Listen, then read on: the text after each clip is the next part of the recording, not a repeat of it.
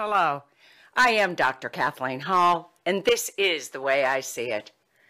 Today we're going to talk about how you can invest your life. Don't waste it. Okay? Invest your life. Don't waste it. Um, I am quickly approaching a big decade birthday. And for me, no matter if it's not a decade, I hope everybody takes their birthdays very, very seriously. I always have, always will, because it shows that you can't live forever. You're closer to death. Hopefully, each year you take keep track of the lessons you've learned, the losses you've experienced, the wonderful blessings you've had, and it's a great opportunity. It's a time clock for you to change the trajectory of your life. Birthdays are a huge time for self evaluation, but decade birthdays, they're huge psychologically, spiritually, and on a karmic level. I take these sacred times very seriously, and I always do a deep evaluation of my life during these periods. And I invite you to do the same. So, anyway, last week I'm approaching this decade birthday, and I was walking and I saw my neighbor. He was across the street, and so we decided to walk together. And as usual, we were chit chatting, and my neighbor's name is Dr. Charles Stanley. He's in his 80s now. He's one of the most, has had one of the most successful careers in the world. Um, he has In Touch Ministries. He's a really nice guy. Uh, he's got a global ministry that's been around, I don't even know how long. But anyway, Charles and I were walking, and I asked him, I said, You know, Charles, I'm about to enter a big decade birthday again. If you had any advice for me at your wisdom stage of life, what would it be? And Charles said, Kathleen, easy question. How do you want to invest the rest of your life? He said, You have assets. I'm looking at your house. He said, You've had experiences. I've known you a really long time. Virtues, love, hate, kindness, generosity. He said, um, compassion. You're one of the most compassionate people I know. How do you want to invest the rest of your life? And he looked at me very sincerely. He said, You know, you spent the first stages of your life working, raising children, building businesses, building homes, creating foundations, volunteering, and he just stopped and he said, and so on, and so on, and so on. So you've lived a very fruitful and busy life, but those times are over. Now, for the rest of your life, just like an investment account, how do you want to invest your life? So it really just, I don't know why it stopped me in my tracks. So I hugged him. We went our separate ways. I came back here and I went, wow, I, I don't know why I've never thought. I used to be an investment advisor in my first life. And I thought of stocks, bonds, portfolios, REITs, real estate investments. But I don't know why I never thought about the concept of investing my life. So well, I remembered hearing Rick Warren, um, and most of you probably know who he is. He's the author and infamous uh, beginning of a subsequent movement. It started with a book, and then it became a movement called The Purpose Driven Life. And he was talking about, in this particular segment, he was talking about how do you invest your life? And he started, and the reason I'm going to paraphrase and repeat his discussion is I can't say it any better than Rick said it. And again, there's a reason he's one of the most famous speakers, spiritual guidance people that ever lived on planet Earth. Um, he's religious. I'm not. I'm spiritual. So we we have taken different paths, but that doesn't negate one thing about uh, the messages, the powerful messages that he uh, gives to all of us, all of us to reflect on our lives and to guide us. So, anyway, uh, Rick Warren on how to invest your life. He started his discussion by talking about the great spiritual leader and prophet Jesus and the lesson that this great being that walked the face of the earth taught us about how to invest your life. So I thought, hmm, I wonder where he's going to go with this. But he told a story and it called out this parable. So Jesus' parable in Matthew tells a story as an example about three different people were given talents by their master who was very wealthy. And the parable tells how they invested their gifts and talents and the results of their life investment decisions. And if you want to see this, it's in Matthew 25, 14 to 30. So, anyway, I'm going to paraphrase this. Jesus told his followers the story of a man who had three servants, a very wealthy man. He entrusted each of them with a portion of his fortune as he went on his journey. He was leaving, And he said, Here, I'm going to leave. Here, are, you three guys are standing there, so I'm going to give you each three different amounts of money, and I want you to invest it while I'm gone. When the rich man returned, he found that two of his servants had invested the portion he'd given them and were able to show him that they had made a great return. Each of them had doubled the treasure, the money he'd given him. Well done, says the master. Good and faithful servant. You've been faithful with a few things. I will put you in charge of many things. Come, share with me, share your master's happiness. Come on, we're in this together. But then he looks at the third servant who was scared and didn't invest what he'd been given. Instead, he'd hidden it, and he had only the one portion, the one amount, to return to the man, the master, when he returned. And the master's face turned red, and he looked at this person and said, You wicked and lazy servant. I, will never forget when I first read this this uh, passage when I was young. I went, "Oh my God, that's a pretty strong reaction." But again, I'm much, much older now and I have a lot more wisdom, so I get it. But anyway, let's return to the story. When you read this story, you might feel a stab. You've probably figured out that Jesus isn't trying to teach us about money here. He's offering a lesson in investing our lives. Because here's the core of this there are three things you can do with your life you can waste it, and I hate to say this, but this is what I see most people doing. I'm being honest today. Uh, hardcore honest. You can waste it, you can spend it, again, which a lot of people are doing um, with this consumerist world and especially the United States culture we live in where everybody has to buy something newer, bigger, shinier. Okay, so you can waste it, you can spend it, or you can invest it. You can waste it. There's plenty of things to waste it on. You can spend it on your career, a hobby, buying possessions, or you can invest it. Remember, in this Matthew story, to one he gave five talents of money, to another he gave two talents, and to another he gave one talent according to their ability. So that's clear, according to their ability.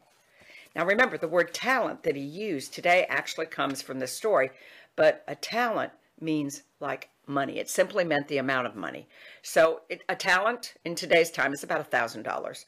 So the master gave five thousand to one person. He gave two thousand to the second guy. Third one, he gave a thousand to another. He says, I want you to go invest it. You have these talents, you. You listening to this today. Talents are abilities, resources, skills, opportunities, all of your gifts, including spiritual gifts. Anything you've been entrusted with. Look at your children, your home, your job, your health. Don't forget your health, your creativity, okay? Your status, your beauty, whatever it is. Each of the, all of these things are considered a talent, okay? Not just, it's not, it's not really about the money. Notice the amount differs, but everybody gets something. Look around you, look around your neighborhood, look around your work. Everybody get, there may be someone in your office that's beautiful, rich, um, powerful, connected, status, and there may be someone scrubbing the floor that maybe has some kind of physical or birth anomaly. Everybody is given talents in different measures. But here's the key there's no such thing as a no talent person. Everyone has gifts and talents. So notice the amount differs, but everybody gets something, okay? Your life is your treasure. Your life is your treasure. Again, I'm looking at my decade birthday. I've got to look back all these years, all these decades. Your life, that's my treasure. It's like money. It's invaluable. But what is, what is its value? If this is so, which I, I personally believe, why do we treat our lives with such passive disrespect? Why are we living day to day, month to month, year to year, decade to decade? And then your life, your treasure that you were entrusted with, the divine, the Holy One, whatever you want to call it, energy. I don't care what you call this huge force that makes the whole universe beat and it's moving and dynamic and amazing, majestic. Whatever you want to call that force, you're entrusted with it in this body in this mind, in your soul. Okay? So let's first talk about accountability. You are expected, you're expected to use your gifts and talents. Remember that Matthew story. After a long time, the master of the servants came back, came back and settled his accounts with them. It doesn't say how long. And what this means metaphorically is the end of your life. The master had made an investment in each person and wanted a return on it. Let's talk about utilization next. It's wrong not to use your talents if you've been blessed with them, okay? Back to that Matthew story. First man took his money, doubled it, 100% return. That man was a pretty wise investor. The second man took his 2000 and he doubled it. Mm-hmm. He was a pretty wise investor. But the point of this story, the key to this, the nugget for you and I, is the story of the third man. The third man just buries it. He does nothing. But the man who had received one talent went off, dug a hole in the ground, and hid his master's money out of fear his cautiousness, his conservative nature. He says, I'm going to play it safe. How many of us do this, guys, with our lives? Whether it's a bad marriage, whether it's a job we have, whether it's a house we live in, our kids. How many of us say, I'm just going to play it safe? So he sat on it. And what was his master's reaction? His master replied, You wicked, lazy servant. His master was ticked off. He was more than a little upset. At least you could have put it in a bank you haven't even tried. You hid it. And that's the sin. That's the problem of inactivity. That's the problem with our addiction to passivity, waiting for some manager, some leader, some president, I don't care, a husband or a wife, an uncle, I don't care who it is, somebody outside of ourself to make our talent manifested. The epidemic is fear. It really is. You have to stop playing it safe. You have to take risks in life. And now remember, I'm on a aged, I'm a lot older than most of you, probably all of you. So I'm sitting here and see older people take less risks. It's, it's a fact. It, uh, data shows that. So I'm sitting here at my stage, even my stage of life going, but see, I've taken risks my whole life. That's a whole other story. I have. I have had this ferocity. I lived around people that wasted their lives. My mother stayed in a in a horrible marriage for 25 years and played it safe. My father stayed with some uh, in a situation he hated and took it out on us. So I've, I've watched, and it's not just them. I've worked on Wall Street. I've worked in all kinds of situations my entire life and lived in neighbor. I have watched people in their lives they're afraid of taking risks. They've wasted it. But that inspired me. I went no matter what I do. But it, it, at this decade, I'm like, okay, okay. Now it's time for me to take a risk again. And what is it? But here's the deal. Here's the deal. We're all afraid of failure. What matters is the effort, not trying. Trying to make your life count. Trying to make an impact with your life, your talents, your treasures. Remember, trying to do something significant. It's not whether you reach it or not, okay? It's the effort that counts do nothing. Okay? Doing nothing is horrible. It's sad. It's a wasted life. You you stopped creating. Okay, and I've had huge losses, huge. A child and uh, a, a, farm that I put my entire life into. You know, 40 years of my life. Uh, I could go on and on and on about losses. My family, uh, my original family. I mean, it's it's uh, it's it's an interesting life, fraught you know, fraught with pain and all kinds of suffering. But all, and I'm not complaining. I'm saying, wow, it's very interesting because with each of those, I went, I'm taking a bigger risk because I'm not gonna, I'm not gonna let this take me down. So what I'm inviting you today to do, please look at your talents, okay? Things are going to happen. That's just the facts of living a really cool, rich life. But also, also, um, please take your talents seriously. Like which person? The person with the five talents, the person with the two talents, or the person with one talent was the most likely to sit on it, to do nothing? It was the person with the one talent, right? He had the least to lose, but he was the one that buried it. Why? This is what typically goes on in our minds. You know, if I'm just a one talent person, I'm not really talented, I'm not really beautiful, I'm not really energetic, I really don't look like my neighbor or the coworker or my spouse, whatever it is. I'm not a superstar. I'm not going to do much with what I have. I'll let the pros do it. I'll let somebody who knows the best. Look at all these people. I can pick up any magazine, go online and find all these famous people. And since I don't have 10 talents, I'm not going to do anything. Since I only have one, I'm just going to bury it. I'm playing it safe. I'm not going to make any attempt in anything because I'm not going to screw up my life. I work with people all the time, daily, for the past 40 years of my life who are confused, frustrated about the direction of their lives. Why is this happening? Why is it happening to me? What direction should I choose? I'm afraid to do this. I'm afraid to do that. And I, okay, so today maybe me, Kathleen Hall. Maybe I don't know what happened to me this week, but I'm kind of sick of excuses and excuse people and excuse after excuse after excuse.